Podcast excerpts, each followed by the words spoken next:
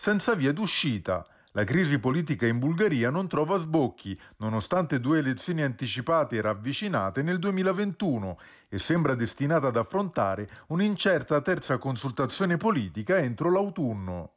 Dopo essere uscito vincitore dalle urne lo scorso 11 luglio col 24% dei voti, il movimento antisistema C'è un popolo così, guidato dal popolare showman e cantante Slavi Trifonov, non è riuscito a costruire intorno a sé l'alleanza politica necessaria a creare un governo.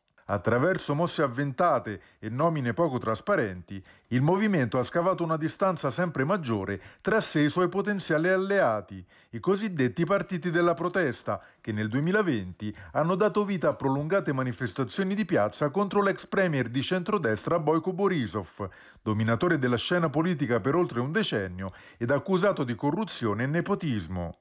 Dopo le elezioni, c'è un popolo così ha proposto ben due squadre di governo, ma molti dei nomi fatti dal movimento, spesso sconosciuti o quasi al grande pubblico, hanno avuto un effetto divisivo e provocato polemiche arroventate tra i potenziali alleati.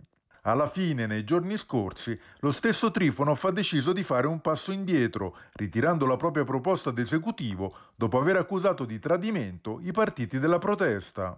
Una mossa che, a meno di sorprese dell'ultima ora, significa tornare alle urne entro l'autunno, forse in contemporanea con le previste elezioni presidenziali. Uno scenario pieno di incertezza, visto che l'elettorato bulgaro, che aveva dato un segnale chiaro di voglia di cambiamento, sembra ora stanco e disilluso.